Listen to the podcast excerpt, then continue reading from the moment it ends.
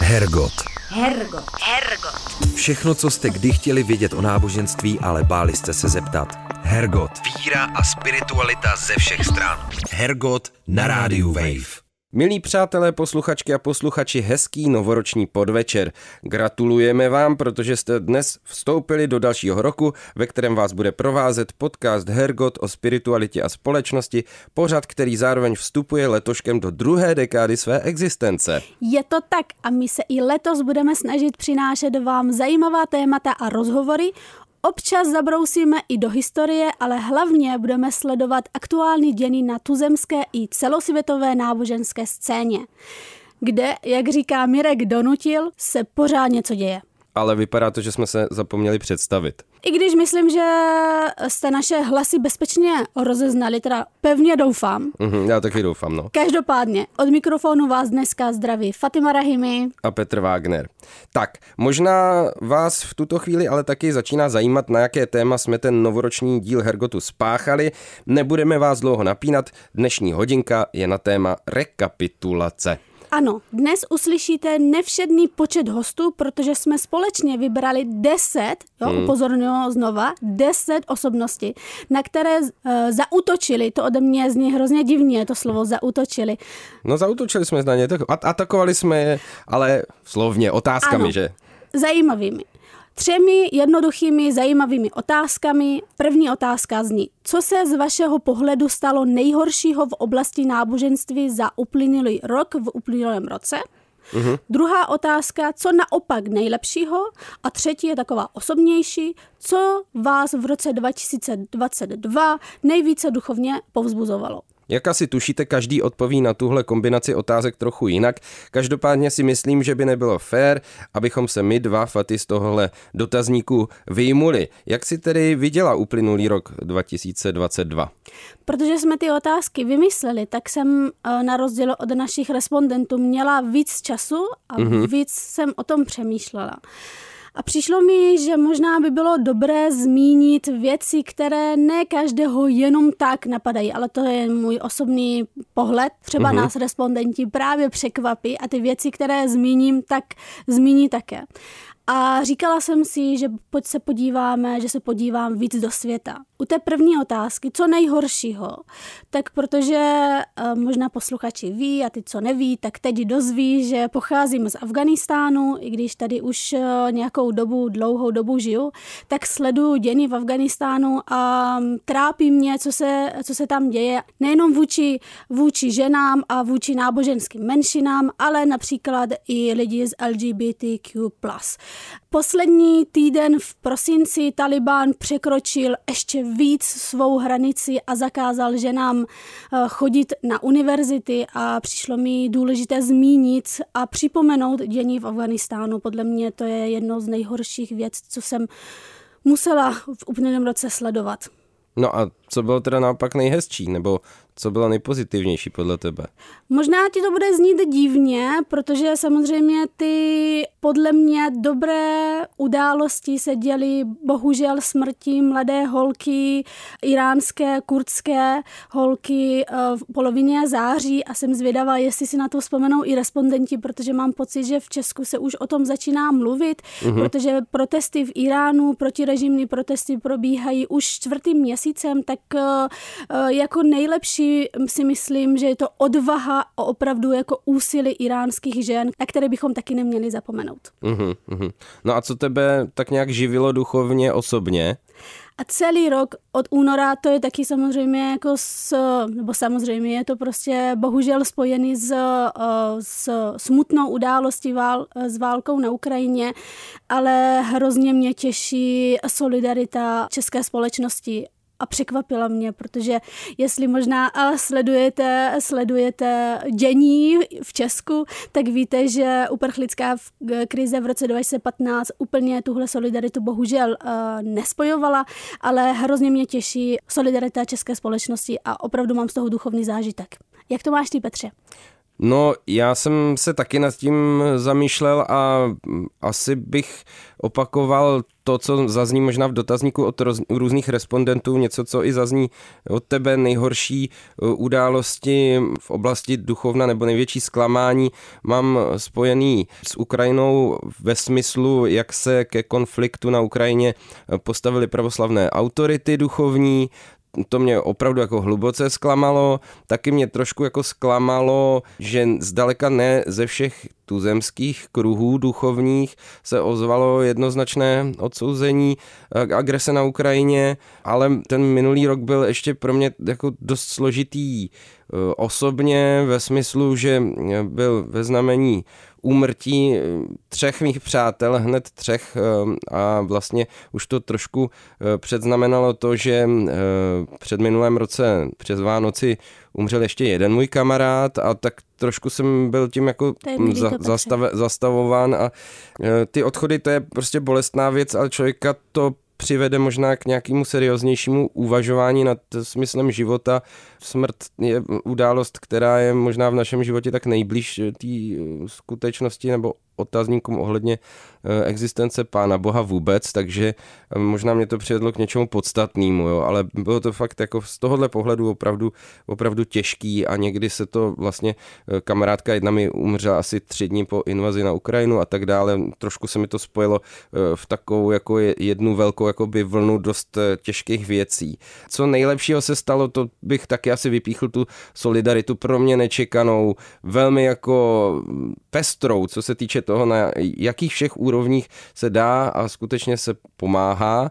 V tomhle slova smyslu mě opět, musím říct, velmi pozitivně, ani ne, nemůžu říct překvapil, protože od téhle církve jsem to tak trošku čekal, ale potěšilo mě, že církev Českobratrská evangelická, ač nepatří tady eh, mezi úplně jako ty největší síly, které hýbou společností českou, tak ta obzvlášť zaujala hodně jako příkladný postoj, jak u konkrétních farářů nebo lajků, tak i celkově. No a osobně to se mi trošku propisovalo i do toho, jak eh, jsem vnímal eh, to pozbuzení duchovní osobní, protože pro mě eh, ty okřídlené křesťanské hodnoty, o kterých se tak často jako mluví posledních třeba deset let, tak právě představuje to, že někdo bez zbytečných náboženských keců skutečně něco dělá pozitivního, zachová se skutečně křesťansky, kristovsky, aniž by to opentlil nějakými frázemi. No, tak to jsme řekli za sebe teda, ale já si myslím, že je možné, že se některý z těch našich pohledů protnou eh, z pohledy našich respondentů. No, ještě předtím si ale pustíme písničku. Je to cover recesistické kapely Dread Zeppelin a píseň Good Times, Bad Times, protože myslím si, že byl obojí. Hergot. Hergot. Hergot. Fatima Rahimi, Dominik Čejka, Jakub Ort, Jan Škrob a Petr Wagner. Hergot na rádiu Wave. Posloucháte rekapitulační díl Hergotu, ve kterém jsme pro vás společnými silami Hergotími, děkujeme extra zvláště dnes nepřítomnému Dominikovi, vypracovali bilanční anketu věnovanou uplynulému roku 2022 na trojici našich otázek, a sice na otázku, co se z vašeho pohledu stalo nejhoršího v oblasti náboženství za uplynulý rok, co naopak nejlepšího a co vás v roce 2022 nejvíce duchovně pozbuzovalo jako první, odpovídá známá dvojice. Kdo to je, Faty? Je to Pastoral Brothers, je to youtuberské duo farářů Českobratrské církve evangelické Jakub Helebrant a Karel Miller. Rádi připomínáme, že Jakub s Karlem udělali pro tuto stanici velký svátečný rozhovor, ve kterém se probralo všecko možné. A teď už k jejich odpovědím. Hergot. Hergot. Hergot. Všechno, co jste kdy chtěli vědět o náboženství, ale báli jste se zeptat. Hergot. Hergot na rádiu Wave. Tak první otázka. Co se z vašeho pohledu nejhoršího v oblasti náboženství v uplynulém roce stalo? No, nejhoršího, co se v uplynulém roce stalo v oblasti náboženství, tak je asi podpora války uh, Ruska od patriarchy Kirila, ne? No jako mě přijdou ty absurdní nebo bizarní žehnání raket Satan jo, od no. Eh, pravoslavných popů. Jo. To, to je asi to jako nejhorší, co se asi v uplynulém roce mohlo stát. Hmm. Druhá otázka je, eh, co nejlepšího se stalo v uplynulém roce v oblasti náboženství? Hmm.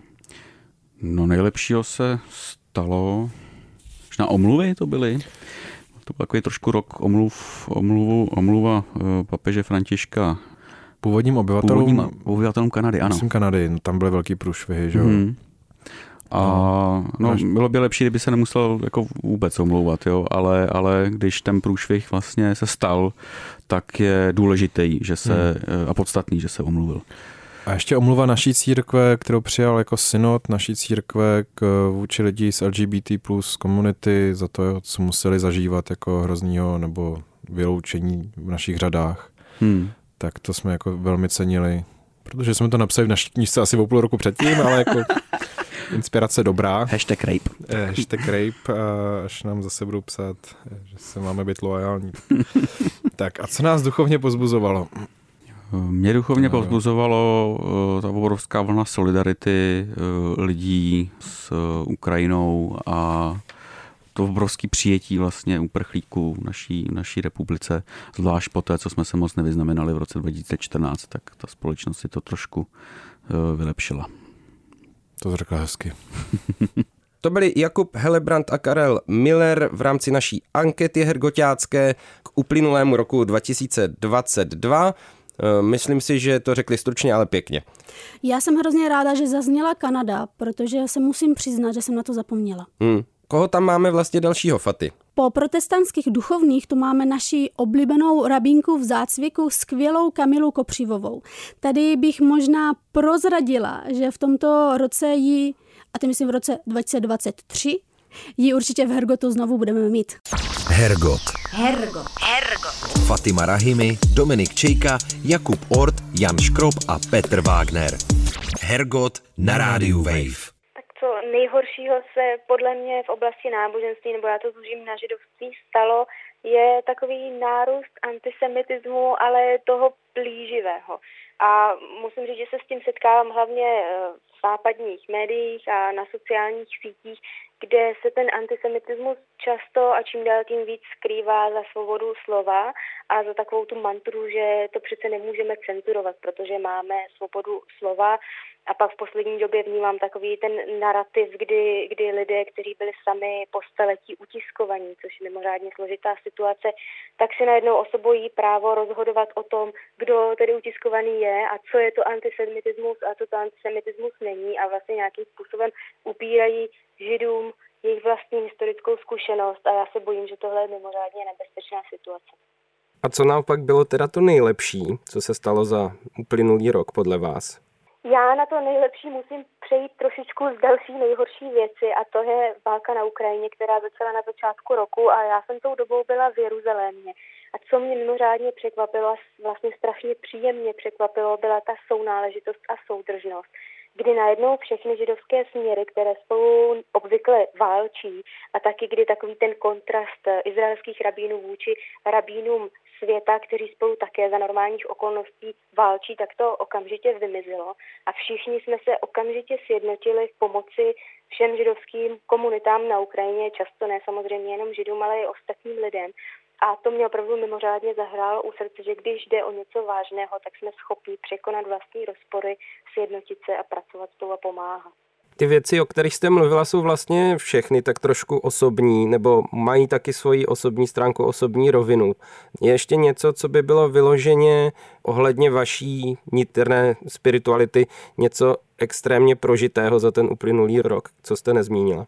Určitě. Já jsem v posledním roce jela na neuvěřitelné vlně židovské diverzity, protože jsem měla příležitost procestovat svět a poznat neuvěřitelné množství židovských komunit, od komunit, které jsou v podstatě velmi uzavřené, po komunity, které jsou otevřené, ale přestože byly odlišné, tak vždycky měly něco společného. To jádro bylo, bylo stejné a myslím si, že mít pocit nebo zažít si takovou obrovskou oporu z velice rozdílných prostředí, to je to, co mi dodávalo po celý rok velkou sílu. To byla Kamila Kopřivová, rabínka v zácviku, která v uplynulém roce hlavně zhodnotila dění v judaismu. Co na to říkáš?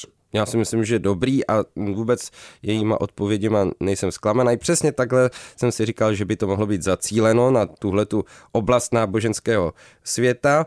A náš následující respondent pojal svoje odpovědi zase úplně jinak, což je samozřejmě jedině dobře. Analytik Jakub Ježek, kterého jsme měli v Ergotu na téma nových aktivit takzvaného islámského státu a vůbec na islámský terorismus v širším kontextu, zhodnotil uplynulý rok právě s ohledem na tuhle tématiku. Hergot. Hergot. Hergot. Všechno, co jste kdy chtěli vědět o náboženství, ale báli jste se zeptat. Hergot. Hergot na rádiu Wave. Vzhledem k tomu, že jsme se s Wavem seznámili přes debaty o náboženském radikalismu, tak já si zůstanu stále v tomhle ranku. Já za extrémně špatnou zprávu považuji, že se dosud nenašla žádná vojenská ani politická síla, která by byla schopná porozit buňku stále sílící islamského státu Sahelu, kde na trojmezí mezi Mali, Burkina Faso a Nigerem tahle pobočka stále, stále sílí, stále nabírá příznivce, stále dokáže využívat všemožných eh, lokálních konfliktů a třenic ke svému posilování a bojím se, že ačkoliv panuje snaha islamisty v této oblasti porazit už deset let, tak eh, že bohužel tohle území se do budoucna může stát nějakým ohniskem, který, se zejde nestabilita i bude se šířit do, do dalších oblastí, dalších, dalších regionů. A co se týče tedy nějakých událostí nebo trendů, které naopak vás potěšily, z kterých máte radost? Určitě se za dobrou zprávu dá považovat to, že eh, v létě přišly zprávy o tom, že byl zabit emír globální Al-Qaidi Ayman Zawahiri, a od té doby Al-Qaida nebyla schopná nebo nebyla ochotná, nebo ať už z jakéhokoliv důvodu, stále nebyl jmenován jeho nástupce na této pozici. A existuje řada důvodů, proč tohle interpretovat jako skutečnost, že Al-Qaida se odvrátila od globálního teroru a řekněme riziko, které, které z ní plynuly a se kterými byla jako spojena počín, počínaje obrovskými bombovými útoky v Africe v Nairobi, v Dar a potom samozřejmě 11. zářím a dalšími teroristickými útoky, které Al-Qaida měla na svědomí, tak eh, že tahle tendence o export teroru, řekněme, se utlumila. Zůstává samozřejmě rizikem islámský, islámský stát, ale Al-Qaida jako taková, jako globální teroristická je z mnoha důvodů na ústupu a tohle, že dosud nebyl jmenován závažný nástupce, to podle mého názoru jenom potvrzuje.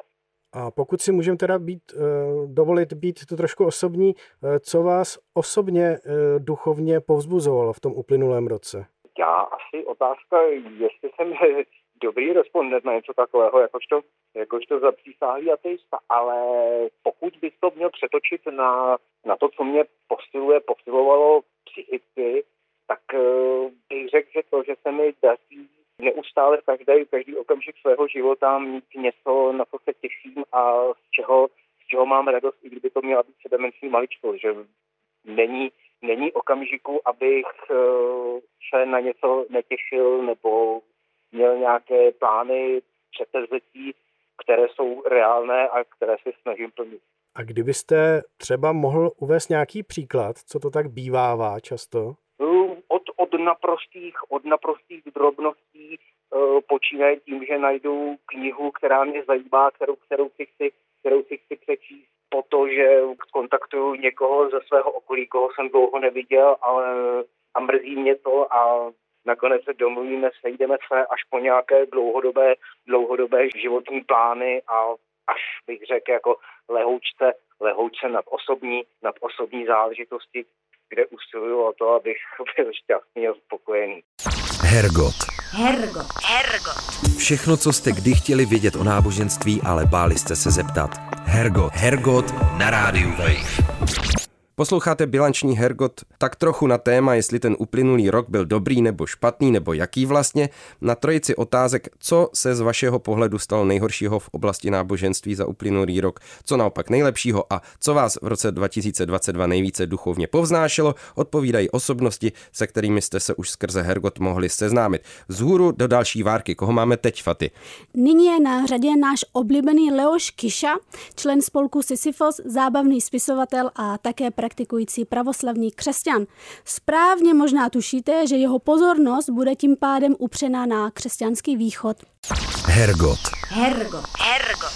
Hergot na rádiu Wave. Já myslím, že asi ta nejhorší věc, eh, kterou jsme v tom duchovním světě viděli nebo zažili v tomhle úplném roce, tak prostě je na východě. No. Když vidíme, jak se ruská pravoslavná církev a její nejvyšší představitel stavili k válce, jak vlastně válka a, a utrpení stovek tisíců lidí a smrt stovek tisíců lidí a bombardování civilních obyvatel a civilní infrastruktury, jak eh, se vlastně ukázalo, že to pro ně není problém, že to není něco, co by měli zastavit něco, proti čemu by se měli bouřit, ale je to naopak stalo se to jako něco, co se vlastně rozhodli podporovat ti nejvyšší představitelé. A to je samozřejmě obrovské zklamání, protože to bohužel znovu a znovu ukazuje, že eh, ty velké organizované církve něco jiného hlásají a když dojde na lámaní chleba, tak bohužel něco jiného dělají a přitom by měli obrovskou sílu se tomu zlu postavit a nepostaví se.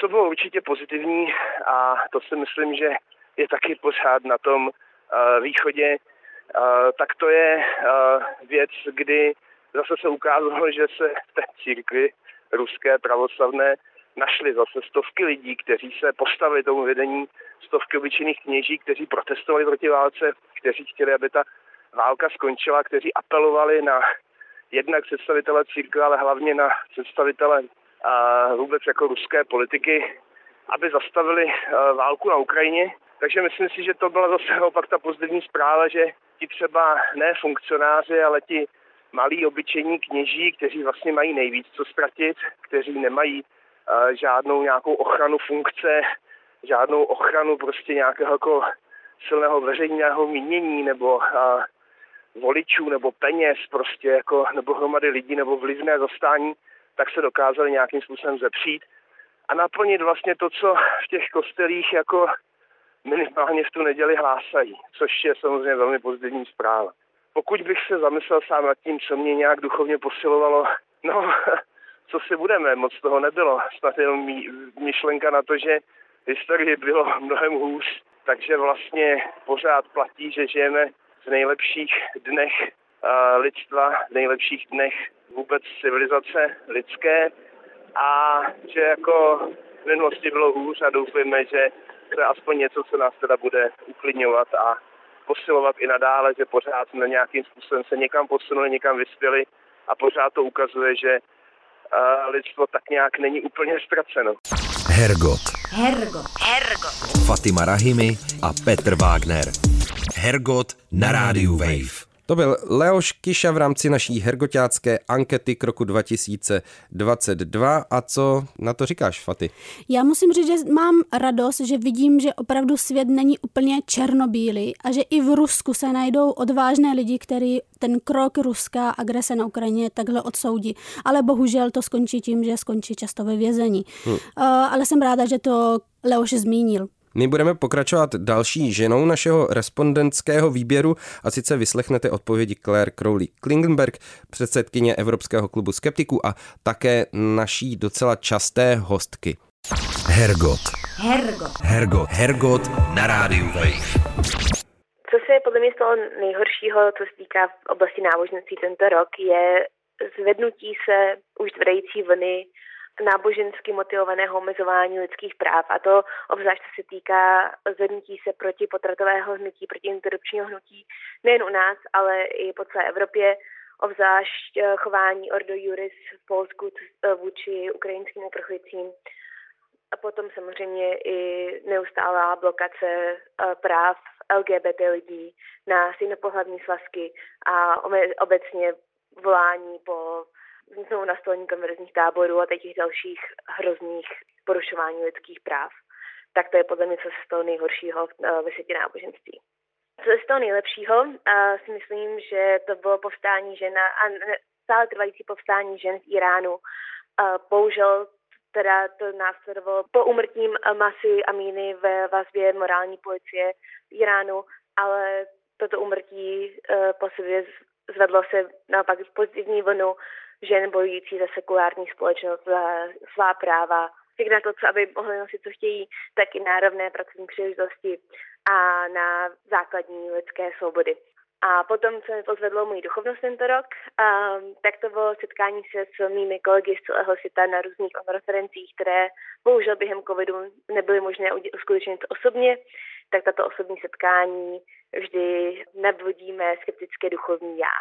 To byla Claire Crowley Klingenberg a já jsem hrozně ráda, že jsme mohli slyšet další téma, o kterých jsme možná trošku zapomněli, nebo prostě jsem ráda, že to Claire zmínila a to jsou ty protipotratové eh, zákony, nejenom v Spojených státech a v Polsku. No a teď náš další odpovídající je jim katolický kněz, teolog a historik, to znamená kategorie, které tu zatím nebyly.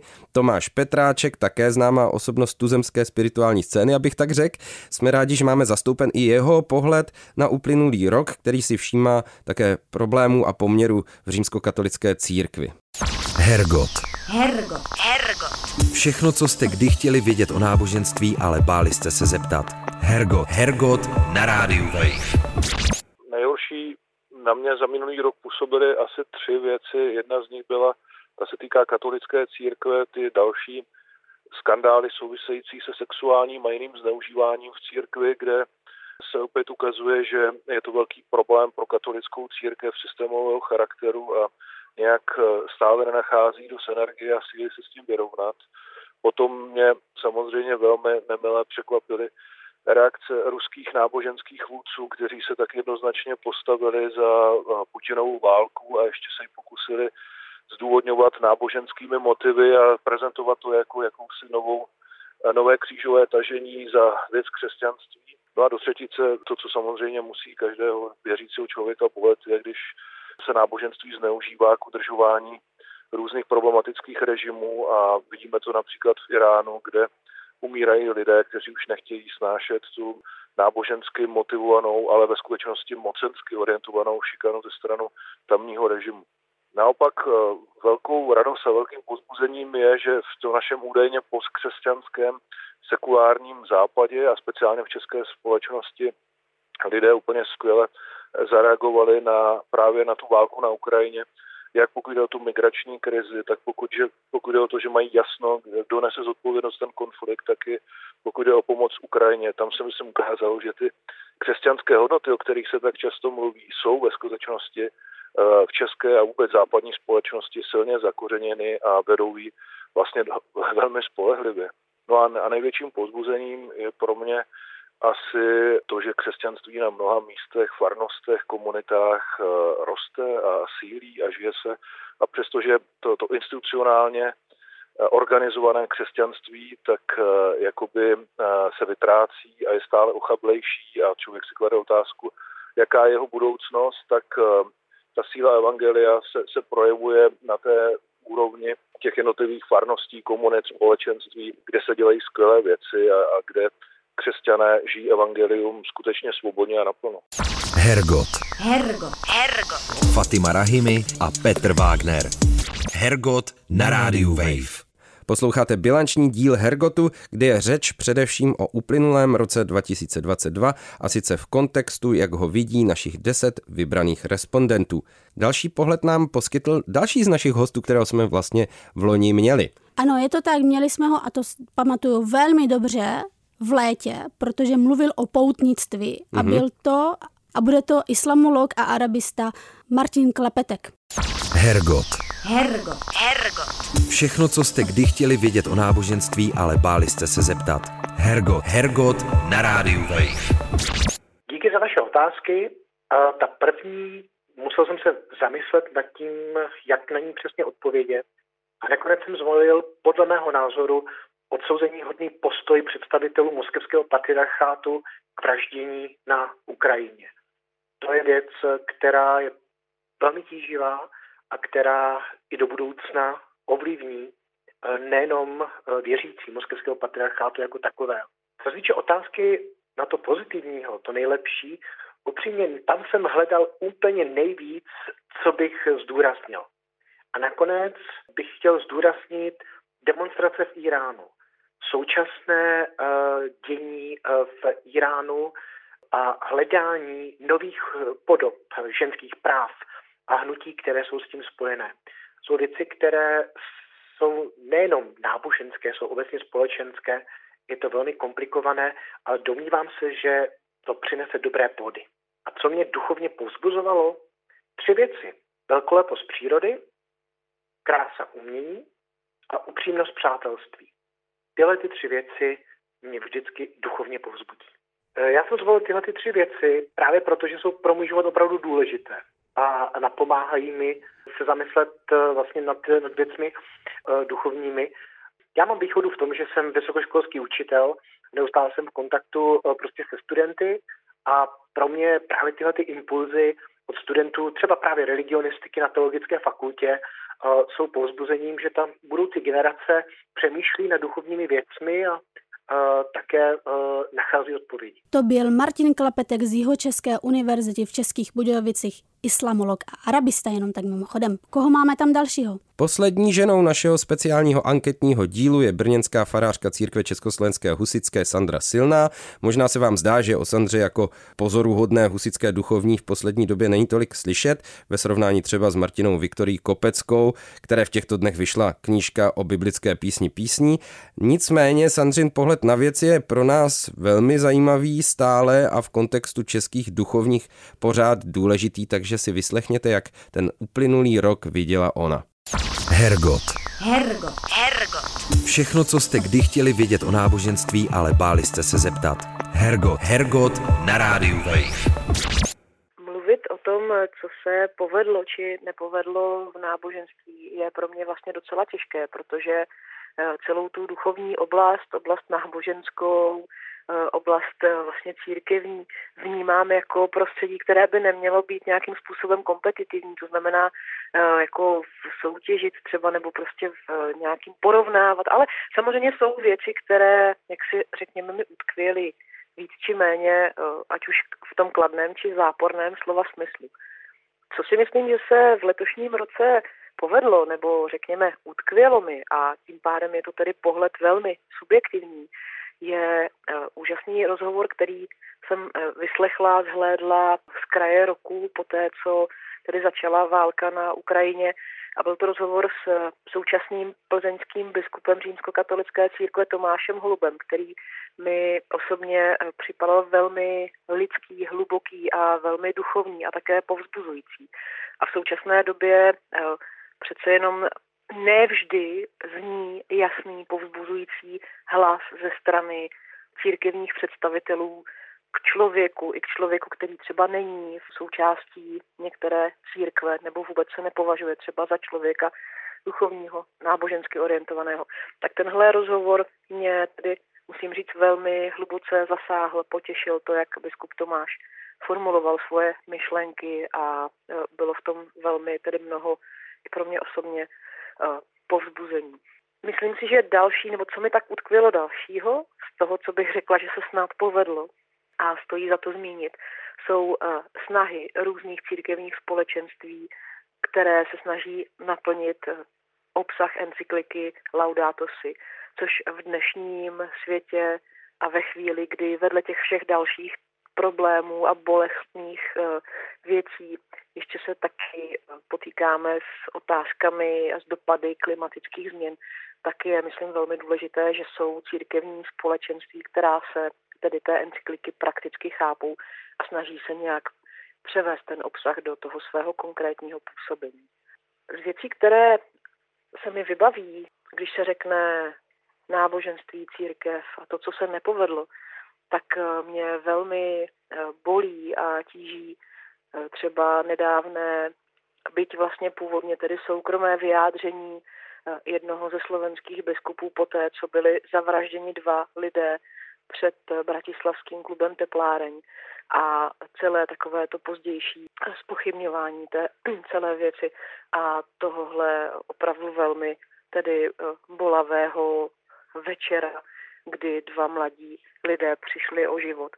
Tak eh, vůbec jakékoliv pochybňování eh, a jakákoliv, eh, řekněme, relativizace takovýchhle událostí ze strany církevních představitelů, stejně jako neschopnost otevřít církev a otevřít duchovní společenství lidem bez rozdílu a neustálá snaha tedy jak si vytěsňovat, vylučovat, poukazovat na některé lidi eh, ze strany církevních představitelů. To je něco, co si myslím, že nejenom v tom letošním roce, ale dlouhodobě prostě je na tom žebříčku ostudy církve jakoby velmi vysoko a je to jedna z velmi nepovedených věcí, které vnímám a které by se prostě dít neměly.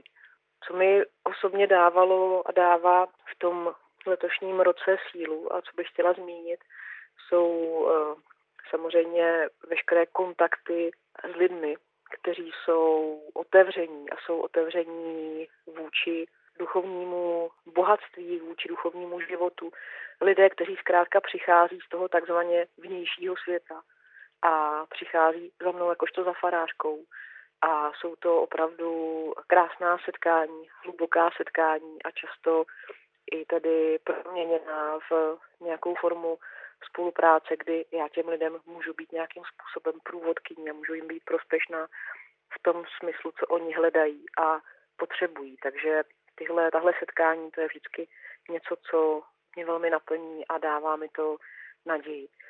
A z dalších věcí bych asi zmínila některé duchovní knihy a to teď čerstvě vydaná publikace Martiny Viktorie Kopecké, výklad písně, písní, kniha o lásce, která je nádherná a určitě stojí za přečtení. Tak eh, asi v tomhle duchu jsou to věci, které mě v tom letošním roce naplnili radost, či naopak eh, naplnili nesouhlasem a bolestí. Uvidíme, jaký v tomhle duchu bude i ten příští rok. To byla brněnská farářka církve Československé husické Sandra Silná. A máme tam ještě někoho jiného? Nakonec tu máme pro vás speciální položku. Vy, co sledujete Hergot delší dobu, víte, že naším dvorním hostem pro oblast literatury je publicista a redaktor serveru i literatura Jan Lukavec. I jemu jsme nabídli prostor rekapitulovat uplynulý rok, samozřejmě skrze zajímavé knihy, které ho letos takzvaně chytili za srdíčko a které samozřejmě mají v sobě i jistou spirituální náplň. Ale jak asi tušíte, nebude to přehled zbožných traktátků, dojde i na sex i na fotbal. Wow, na ten fotbal se těším. No, no, no. A na závěr nám, námi nejenže tolerovaná, ale vlastně vítaná malá domů, ve které Jan mluví o své čerstvé knize věnované krásám a mystériím pražského jižního města, čili Jižáku. Hergot. Hergot. Hergot. Všechno, co jste kdy chtěli vědět o náboženství, ale báli jste se zeptat. Hergot. Hergot na rádiu Wave. O některých kvalitních knihách už jsme mluvili v pořadu Hergot, takže nechám přehnout Fingerlandovi hebrajky, které si určitě zaslouží doporučení. Jako hosta jste měli také antropologa Martina Rychlíka. U jeho děj lidí se ale zastavím, protože to je opravdu jedinečná kniha o tom, co máme napříč různými světovými kulturami společného a v čem se lišíme.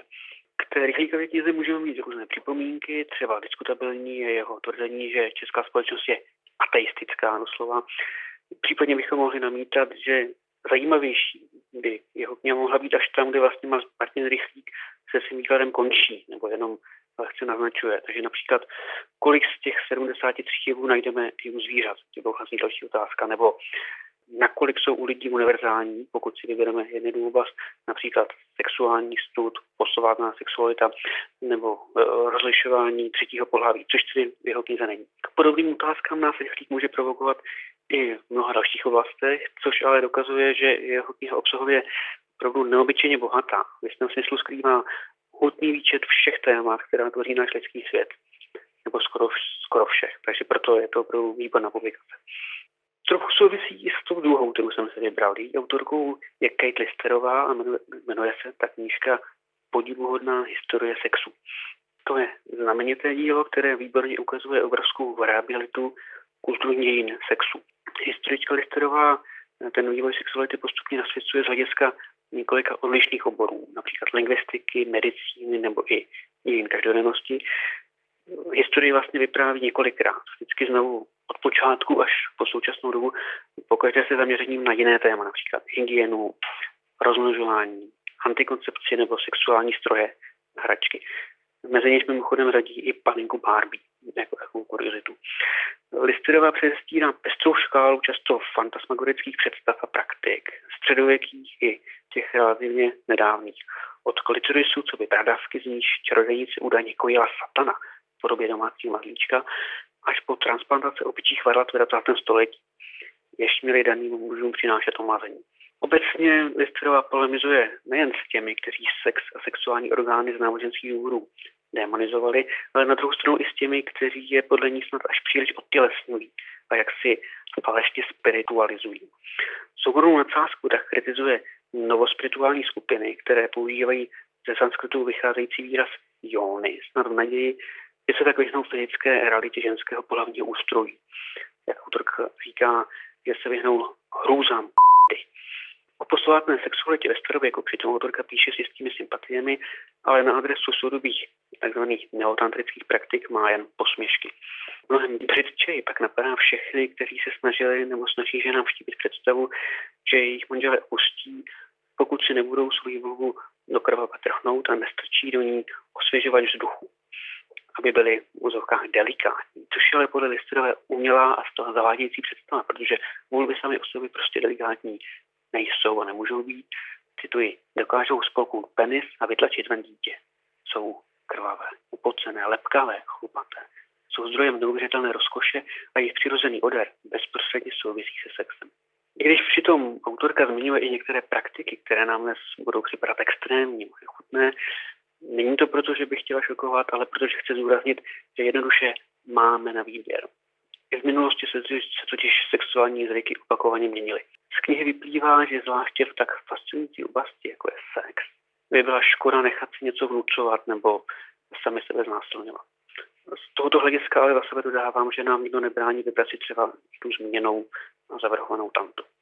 A poslední kniha opět pochází od českého odborníka, jejím historik Martin Pelc. A knižka se jmenuje Na fotbal. Fotbalové diváctví a fanouškovská kultura v českých zemích do roku 1939. Martin Pelc v ní ukazuje, že nějakou dobu trvalo, než se fotbalové fanouškovství ustavilo jako samostatná subkultura se svými vlastními rituály a způsoby chování. Takže původně se divácké chování ve svých počátcích řídilo společenskými normami převzatými z jiných oblastí, například divadla. Původním ideálem tedy bylo tiché a klidné sledování zápasu s jen občasným pochvalným potleskem nebo izolovaným provoláváním bravo po vzoru operní obecenstva, tak měli vlastně diváci aplaudovat až po gólu, jako kdyby to byla nějaká árie, po poločase, jako kdyby to bylo jednání, nebo až po celém představení, respektive zápase. Což korespondovalo s tím, že v počátcích diváci na zápasy chodili v cylindrech, což je vlastně dneska nepředstavitelné. Pelc zohlednil i náboženský pohled, totiž to, že sportovní hvězdy byly v očích fanoušků pomyslně zboštěny, což konzervativci samozřejmě kritizovali a kritizují, ale jiní domoví pozorovatelé na to pohlíželi s pobavením a sami podobné metafory ve svých textech využívali, jako třeba spisovatel Karel Poláček. V jeho románu Muže v offsideu se náboženský rozměr fotbalového přivrženectví k nějakému klubu projevuje na řadě míst. Například jedné z postav se zdá sen o bitvě viktoriánů proti nevěřícím kacířům slávistickým. I celý fotbalový zápas se vlastně u Poláčka občas mění takřka v náboženský obřad cituji Poláčka, je to bohoslužba věřících, celebrovaná k oslavě znamenitých výkonů a hráčů, kteří se zaskvěli svým uměním. Martin Pelc zmiňuje teorie o tom, že návštěva fotbalového stadionu může být kompenzací sexuálního vzrušení a atavistických potřeb. Uvádí k tomu třeba i teze, že lidská ruka je kulturní končetina v protikladu k noze. Takže akt kopnutí je v tomto směru archaičtější a agresivnější. Navzdory své občasné divokosti představuje ale, ale podle autora fotbalové fantoství civilizovanou formu usměrňující do přijatelných mezí naše hlubně zakoreněné touhy někam patřit a agresivně se vymezovat vůči těm druhým. I když samozřejmě občas se i to fotbalové chuligánství občas zvrtne, můžeme dodat. Vychází z velkého množství pramenů, z velké části vizuálních, na jejich základě vytváří mnohovrstevnatý obraz nejen fotbalového obecenstva, ale i civilizačních proměn české společnosti první poloviny 20. století. I z přesahy k tomu, jak v moderním světě ventilovat naši divožskou přirozenost. No a úplně na závěr, jak si pod čarou dovolím dodat, že i mně čerstvě vyšla nová kniha s názvem Jižák, město panelů, snů a mýtů. A volně souvisí s tím fotbalem, protože také vlastně pojednává o potřebě někam patřit. Je totiž o mém rodném městě tedy Jižním městě. Řeší v ní třeba to, jaké jsou literární podoby výtahového hororu a výtahové mystiky. Jestli má Jižní město nějakou vlastní spiritualitu, genius loci, a zda je dokonce na Jižním městě něco buddhistického. Připomínám k tomu třeba slavnou performanci Tomáše Rulera s názvem 8.8.88. Ruler tehdy s kusem kovové jeřámové konstrukce vystoupal na blízký navezený kopec, který, který se dneska jmenuje Veličovský vrch, a přítomným tam za zvuku Janáčkovi na golské mše rozléval víno a ulamoval specnu chleba. Čímž vlastně potrhl spirituální konotace celé akce, které ale vlastně e, nejsou dneska tak úplně známé. Je známý začátek té akce, ale ne konec. V knize tak nemůžu nezmínit posluchačům Herkutu dobře známou Janu Kyslíkovou a schromáždění jejich přívrženství na louce na kraji Majíčovského lesa u jižního města v září 2017. Aby zde vážně očekávali příchod vesmírné delegace lásky plných bytostí z multivesmíru. Místo přitom nebylo vybráno náhodou. Zakladatelka skupiny předtím právě v Miličovském lese našla jakousi oázu klidu a harmonie, kde se podle vlastních slov cítila skoro jako v ráji. Hergot.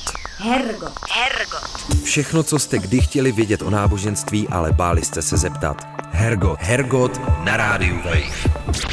To byl náš poslední dnešní respondent, publicista a redaktor serveru i literatura Jan Lukavec. Myslím, že to bylo dneska hodně, hodně pestrý.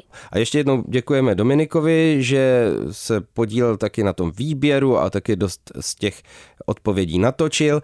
My jsme rádi, že jste s námi ten minulý rok vydrželi a doufáme, že s náma vydržíte i tento rok. A třeba dalších, nevím, deset let. Třeba, nevím. Nevím. Hmm. Uvidíme.